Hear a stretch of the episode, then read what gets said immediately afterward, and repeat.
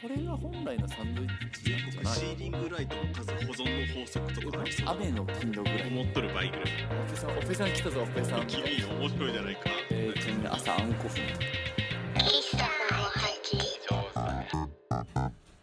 新郎先輩達馬です新郎オフサイド翔太郎ですこの番組「喫茶ホワッチ」は日常の気になること取り留めもないことを残す番組です今週もコーヒー一杯ほどお付き合いくださいお願いします先週の連休にウェディングに出席しましたねウェディングパーティー同じのに大阪で大阪挙式披露宴二次会とそうだね僕3まで行きましたけどもその席次表にねあの新郎先輩と書いてあったのであのその先輩同級生後輩とかあるならわかる よなんだっけ先輩と友人先輩と友人と同僚だったねだから俺らだけだったよ新郎先輩はそう俺と達馬だけだったねそのうん肩書きもらったのそうなんか変じゃないんだけど珍しかったねうーんなんか友人友人っていうのが失礼かな上の人にっていうところから来るああはそいういうことなのかなるほどねでも対称性があるその後輩の後輩も実際いたけど後輩じゃなくて友人になってたやん多分後輩友人だったねで多分後輩は友人って言われてちょっと嬉しいやんだかうんら俺らも全然嬉しいよって思ったけど ねああまあ確かにね友人の方が距離が近いのかな9年10年の付き合いでうん友人って言われて全然嫌な気しないけどまあなんかあれもねまあまあねお作法がね様々どうやって形成されたかわからんお作法が絡み合ってますからいや本当に絡み合っとるだからそれだだからなのかわかんないけどね俺ら披露宴で一番奥の席だったもんねそのそうね出口から一番遠いその上座なのかあっちなそのうかそう上下で言うと一番遠いところなので上座に当たるのかもしれないですけどその上座テーブルの一番上席というかあのな席次で言えば一番ワンツーのとこに座らせてもらったんだけど先輩だから、うんもその順番でね上からもう上すぎてね う上すぎて高砂を後ろから見てたもんねそうそう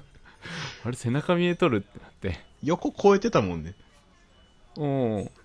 あの本当はオフサイドラインあったら出てたねえあ不思議なあのいや全然しし失礼だとかじゃなくておもろってなってあそうなんか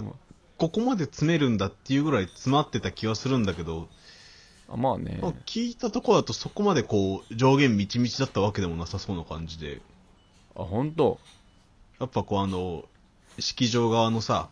その、スカスカだったり、みちみちだったりみたいなのって、そこまで綺麗に見えなかったりするから、こあういーいいい感じに、賑やかに、見える感じで作ってくれたんだと思うんだけど、そうねお上手だなと思いつつ、そうほんで、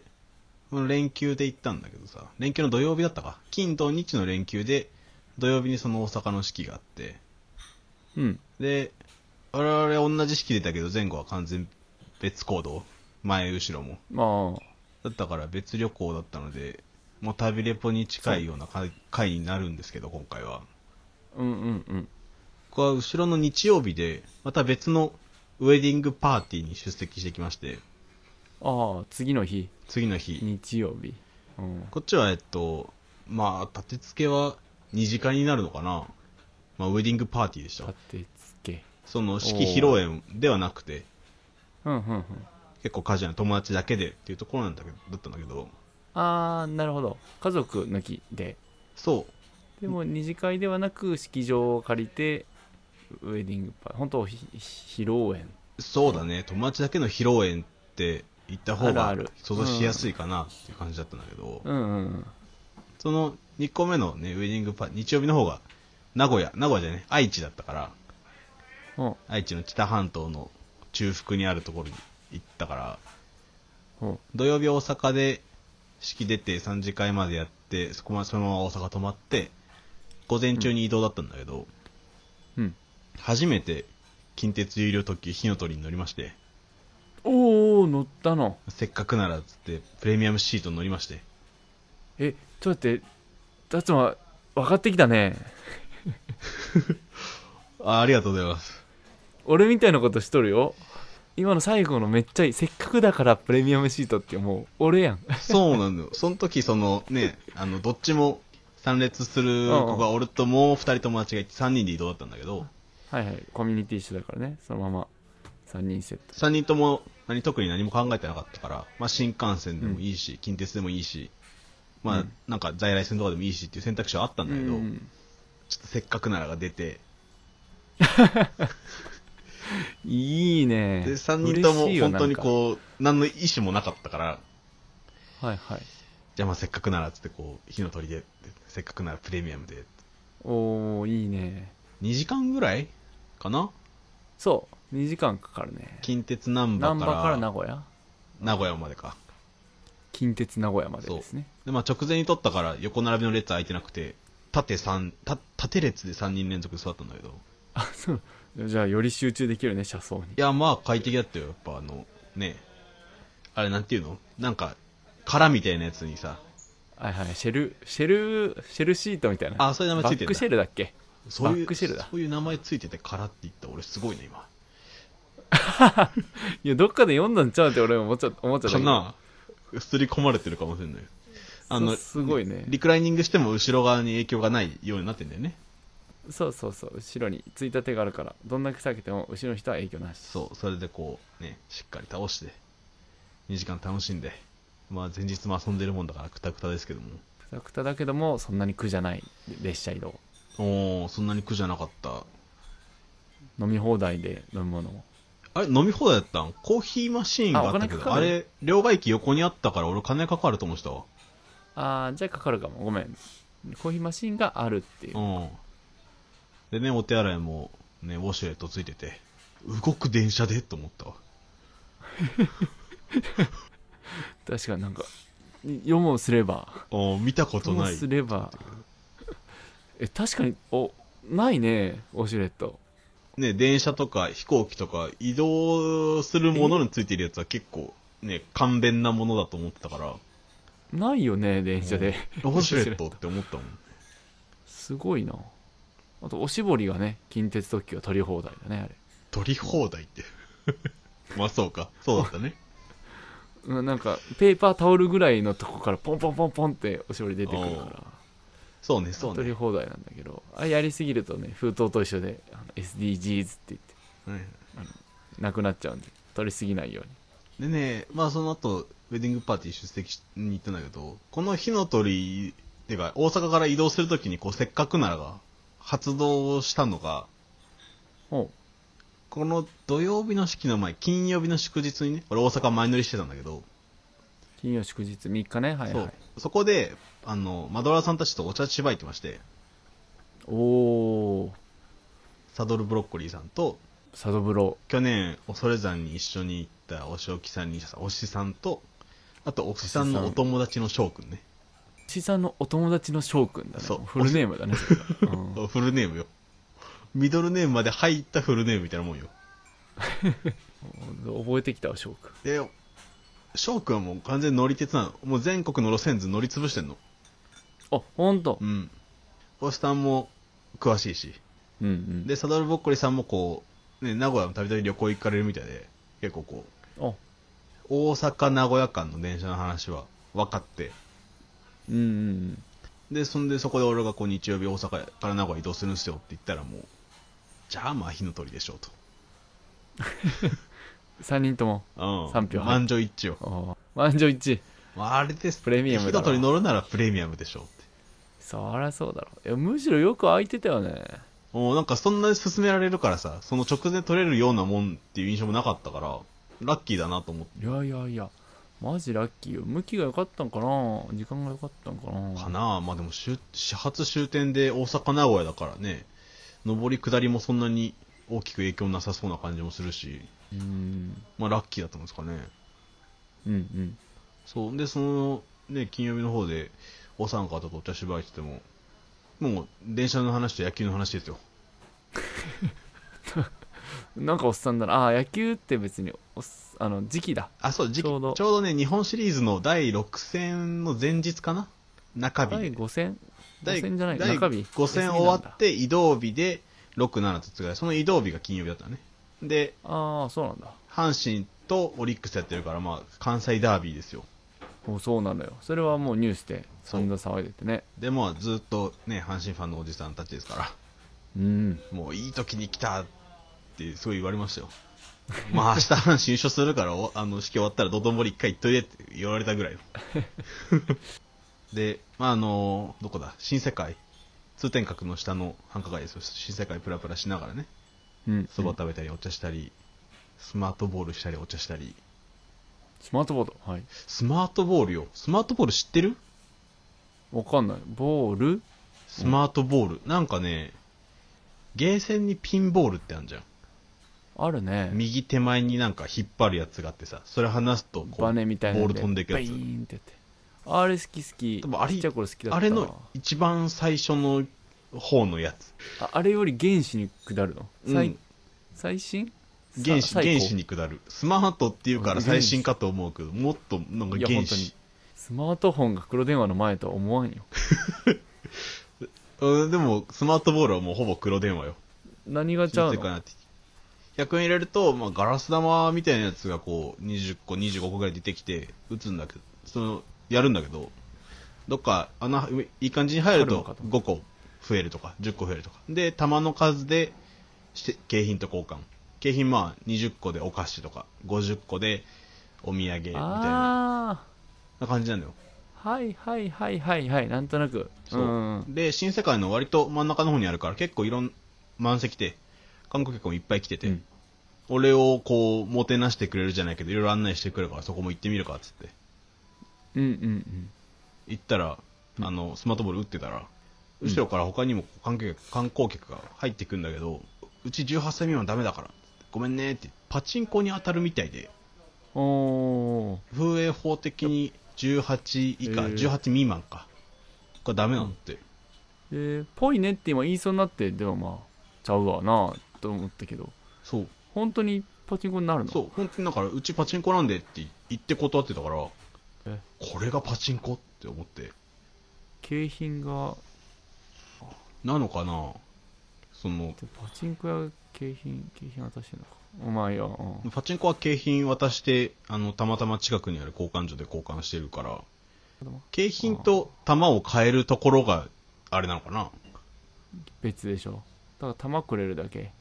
玉くれて、パチンパチンコ屋の中で景品まで交換して、スマートボールの方はそれがお菓子だったから持って帰るけど、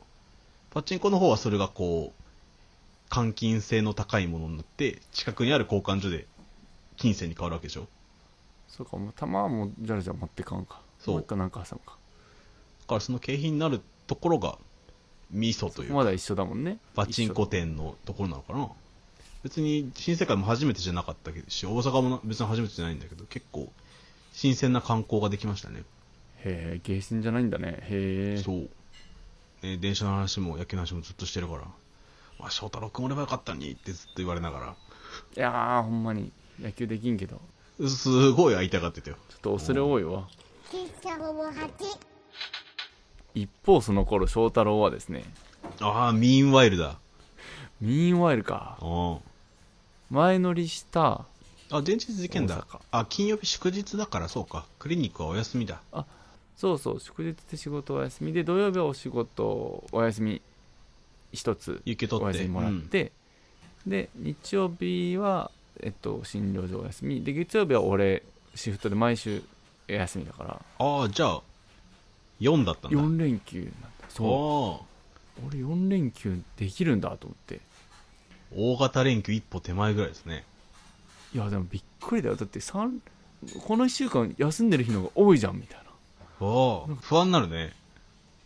うわなんかそう4連休明けで出勤する日なんか不安だったお前休みすぎやろみたいな顔されるかなとちょっと不安だったけど、えっとまあ、4連休いただいたんではいはい。大阪前乗りで大阪挙式結婚式で3日目は岐阜、まあ、母校岐阜なんですけど大学、最後の大学かね。そうそうそうそう私学部が岐阜だったんではいはい。そこに用事があったから岐阜により俺3連休関西行くんやわで高校の友達と京都で会う約束してたからああ、集めてますね。しちゃった後に岐阜が入ってきたから大阪から岐阜戻りのまた京都戻り下手な予定組んでるうーんなんかみんな突っ込んでくんだけどそこ、これは本当毎回うるせえなと思ってあ本当あ、無駄足踏んだみたいなあれは、自覚はないんか。あそうそうそれで言えばないああ、そうなんだ。ないのにてか仕方ないの仕方ないじゃないあー本当に同じ線を行ったり来てるしてる、行ったり来て、行ったり来たりしてる場所があるとやっぱ感じちゃうね。でもまあでも遠回りしてるぐらいの気持ちなんだね。とは行ったり来たりしてるなって自覚はあるよ、うんそんなあのアホじゃ ないんであるけど別になんかどれもまあ楽しみな用事だああ、まあまあ。まあどれも行ったらどれも行こうとしたらそうなる、はいはい、はい。ちょっとだけはいはい。 3日目の夜京都いてうん。本当はね和歌山行きたかったんだあのバイブル本に載ってる和歌山の喫茶店がああ。最近ちょっと閉じてたんだけど最近復活したって聞いたから、えー翡翠翡翠って喫茶店に行こうと思ってたんだけどそこ復活からのまたちょっと閉じちゃってるらしくてああ、そうなんだ。そうやってないってなったからああじゃあ和歌山和歌山和歌山もねこの工程に入れようとしてたからちょっと危なかったうん和歌山陸の骨董というか別格で遠いイメージがあったから。あの俺大阪の外れぐらいに思ってたけどもうちょっと先だったねだよねうんしかも和歌山一回行くとなんか次のところに流れていけんのあ の流れがねちょっとああ、ぐるっと円をかけないというか、いい周遊ルートが作れないんだ。あそうそうそうそうそうああ、そんなイメージだな。と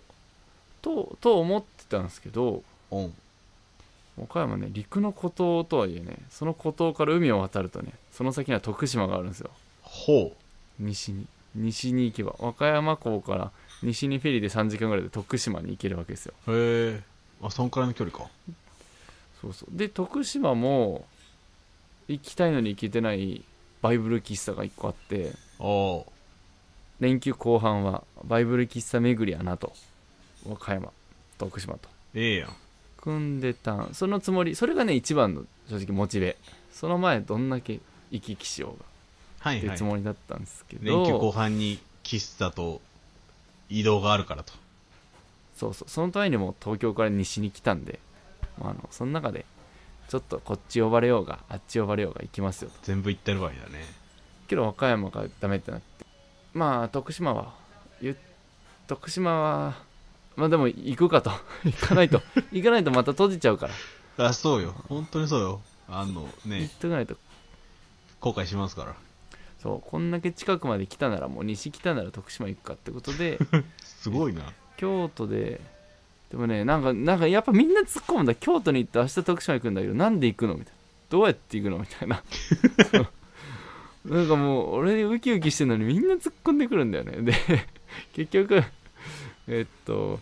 和歌山港からフェリーで行くとなんかねちょっと接続というかあれが悪かったし、うん。あとちょっと天気が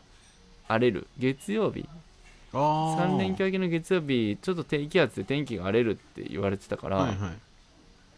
まあ、フェリー乗ってもあんま楽しないかなうといん。うことで、だったら電車電車乗る乗り潰す方で行こうとシフトして。まあ、和歌山の喫茶もね、閉じてるところだったしね。そうそう和歌山行くあれもなくなったんでうん。ということで、えー週新幹線でで岡山着いて1泊してで次の日ちょこっからこっからなんですよあ、やっと連休始まったようやくメイン徳島に向かうぞってちょっとフェリーなくなったから電車乗んぞっつってまずね特急南風以前出てきましたねうわ聞いた気がするわ。聞いた気がする。塩大福さんが高知まで旅行行くのに使ったあー特急南風、はいはいはい。正面クジラの絵みたいな、うん雲かクジラかわからんみたいな絵でね可愛い絵でせっかくだからでグリーン車に乗 りあ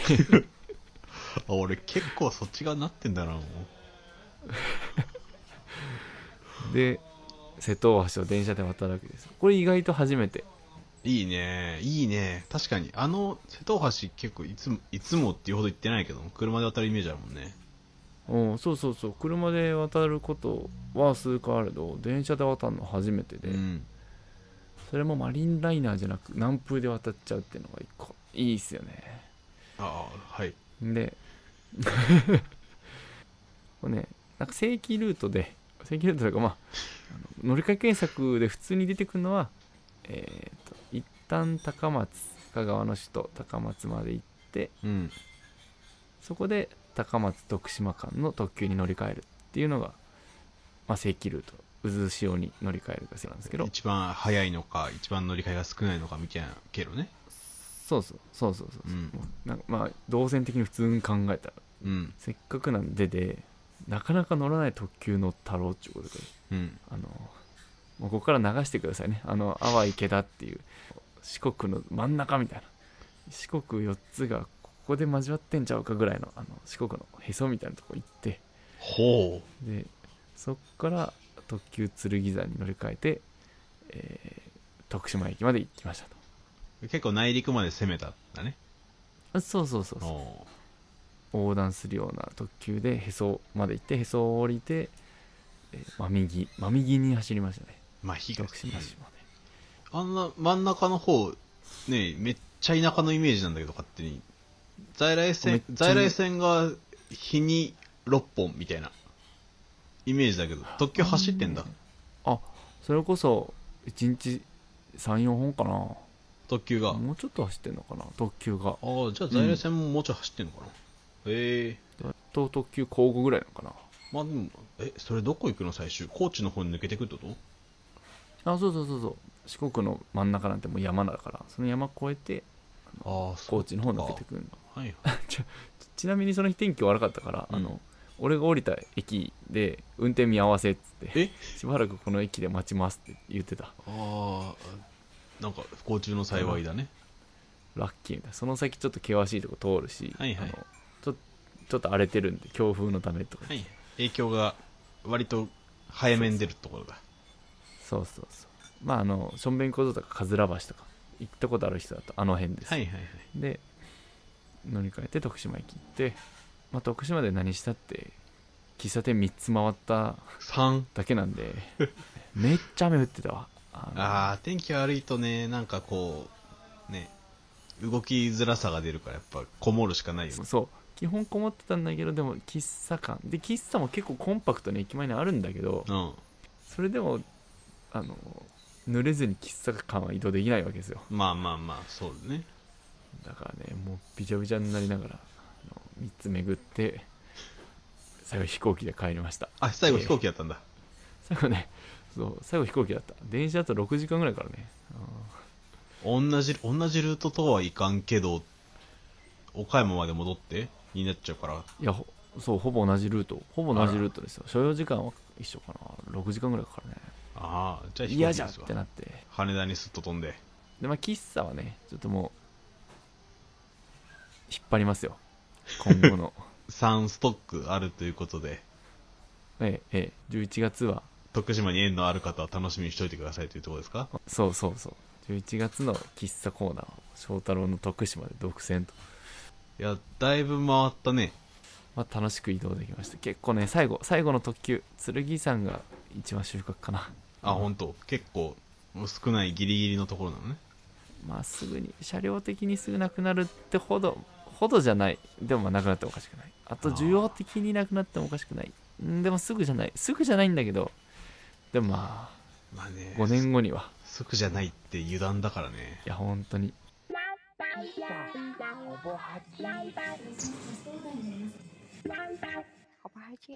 エンディングですういっす今週の喫茶はですね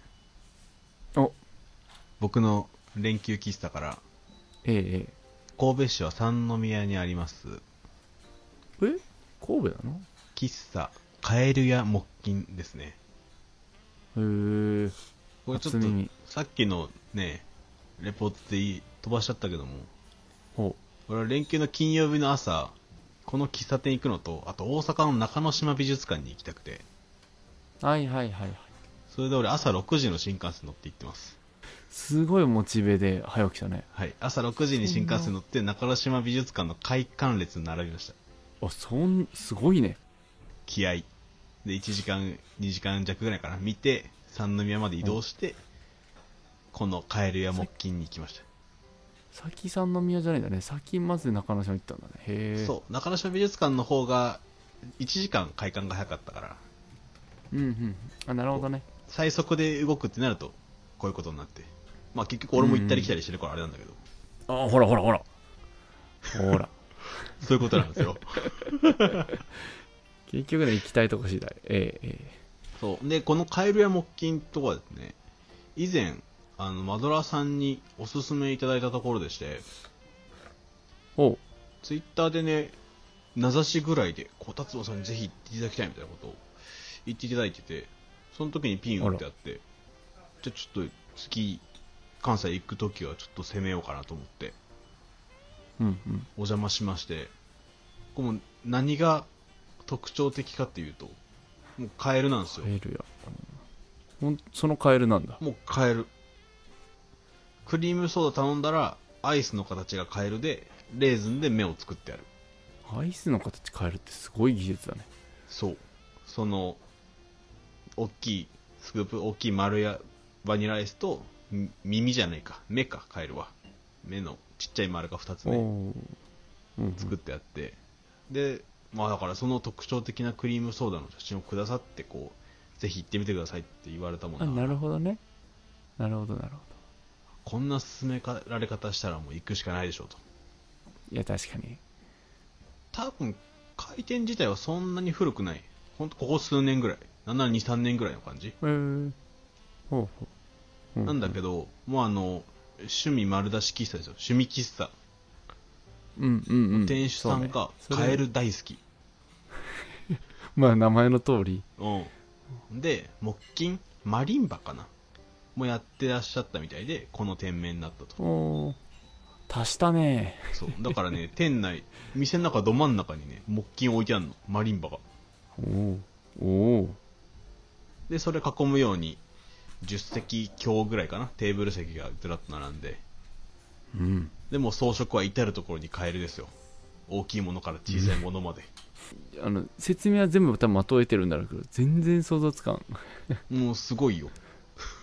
いやてか想像はできてんだけどこうなのかこうなのだとしてそんな喫茶あるみたいなカエルのフィギュアから、そのお店入ったら玄関マットみたいなのもカエルの形だし、ので、メニューもクリームソーダとか、カレーとかね、オムライスとかは あはもあカエルだし、うーんカレーはその、カエルがこう、沼から顔出してる感じで、カレールーからご飯が出てるんだけど、ああはいはいはいはいそう。で、オムライスの方はあのケチャップで漢字でカエルって書いてあるんだけど、そっちの方が絵描きやすそうなの に文字なんだなあえてあえて感漢字でね、うんうん字の方も好きなんだなと思ったんですけど、そうんうんそうそんな、おもうあの、メニューからも、装飾からも、装飾どころが入った瞬間に、あ、このカエルが本当に好きなんだなっていうのが分かるところで。うーんで、まあ俺一人だったんだけど、クリームソーダいただきながら、まあこう、こう、こんな感じ、こういう経緯で東京から来ましたと。言ったら、まあまあ遠いところからありがとうございます、みたいな。で、そのマドラーさんもいろいろ喫茶巡りしてる方だったから、で、ちょっといろいろ発信もしてる方だったので、まあこういう、ね、方にお勧めされてきましたって。ああ、あの人に、みたいな感じになって。おわかるのそうそうそう、なんか伝わ、なんかたまにいらっしゃるみたいで、へえ、不思議なご縁でみたいな感じになって、うん確かに不思議だこの店主さんも喫茶好きで、おお喫茶巡りをしてそるう店主さんで近くだと、おー三宮喫茶ポエムとか、今なくなっちゃったのかほなうとか、あともうあの店内に、それこそ翔太郎の喫茶バイブルですよ、が置いてあったりあとか、ーそはいのはい特集してる雑誌とか置いてあったりとか、はいはいはいその山之内涼さんね、あのバイブルの著者の山之内涼さんの写真が置いてあったりとか。ああほんとあ同類って師匠感でじすがしておー人巡りの話もしつついいねそう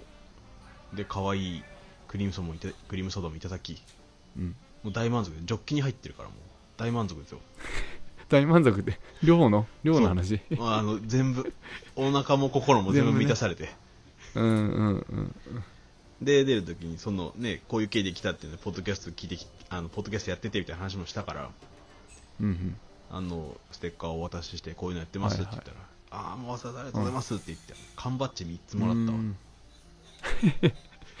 めっちゃくれたよめっちなゃくれたんかちょっと悪いなうんブツブツすごこうく申し訳ないぐらいくれた客として行ったからなのかホスピタリティか多めにもらっちゃったすいませんね本当って感じなのほんとね僕はその後ろもあったので結構バタバタっとしちゃったけどちょっと三宮の商店街からは離れたところにあるのかな少し駅からは歩いたけどもで雑居なのかなうっと古めのビルの2階の一室にあるところでそんなに大きいわけじゃないけどももう店の隅から隅まで店主さんの趣味がびっちり詰まった喫茶だったので、えー神戸市三宮駅喫茶カエルや木琴ぜひぜひということでこの番組「喫茶おばち」では番組の感想2人の質問11月頭の3連休の思い出などなどを募集しておりますはいお便りフォームは番組の詳細エピソードの概要欄固定ツイートにありますのでそちらからどしどしとお寄せくださいうんツイッター、インスタグラムどちらもアットマークほぼ8でやっております。感想ツイートくださる際は、シャープほぼ8、ほぼ8はカタカナで、エピソードのリンクもつけてくださると、これ幸いにございます。はい他にお知らせはありますかああのさ一個お願いがあるんだけどまあはい協力か、えーコトリスさん喫茶ノスタルジアブログやってるはい。コトリスさんがツイッターで言ってたんだけどあ X X で言ってたんだけどういやん。なんかあれだねまあ多分全国的にどこのブログもなんだけどなんか Google の検索ああ、うーんうん。アルゴリズムなんて言ったらコアなんとかみそたいうでなすのが。検索結果のアルゴリズムのコアアップデートが入ってあそれ、そ個れ人ブログが上位に表示されにくくなりましたね。そうそうらしくてまあどこも困ってるんだろうけどあの勝手に先輩と崇める小鳥さん喫茶ノスタルジアっていうブログがやっぱアクセス数がないとはい。困ってしまうと運営費が賄えずあのブログあのブログは本当にあの貴重なものなんですよあ、本当にそう。いやだからねこれはぜ、だいぶ、バイブルぐらい使わせてひいただいてますよ。そうだからぜひ続いてほしいしあの皆さんよかったらアクセスしましょうはい。先輩のブログの紹介でした何何を隠そう今週紹介したカエルや木琴は小鳥さんに紹介いただいたああーので本当奇遇ですねちょっと概要欄にもリンクは勝手に貼らさせていただきうんますうので、んうん貼らせてもらおうぜひ本当に全国津々浦々のを紹介しているブログなのでそうそうそ近くの喫茶探そうってなった時には一回覗いてみてはいかがでしょうかとうん思えるブログでございます、ということでうはい北ワッチまた来週昼下がりにお会いいたしましょはいうバイバイさよなら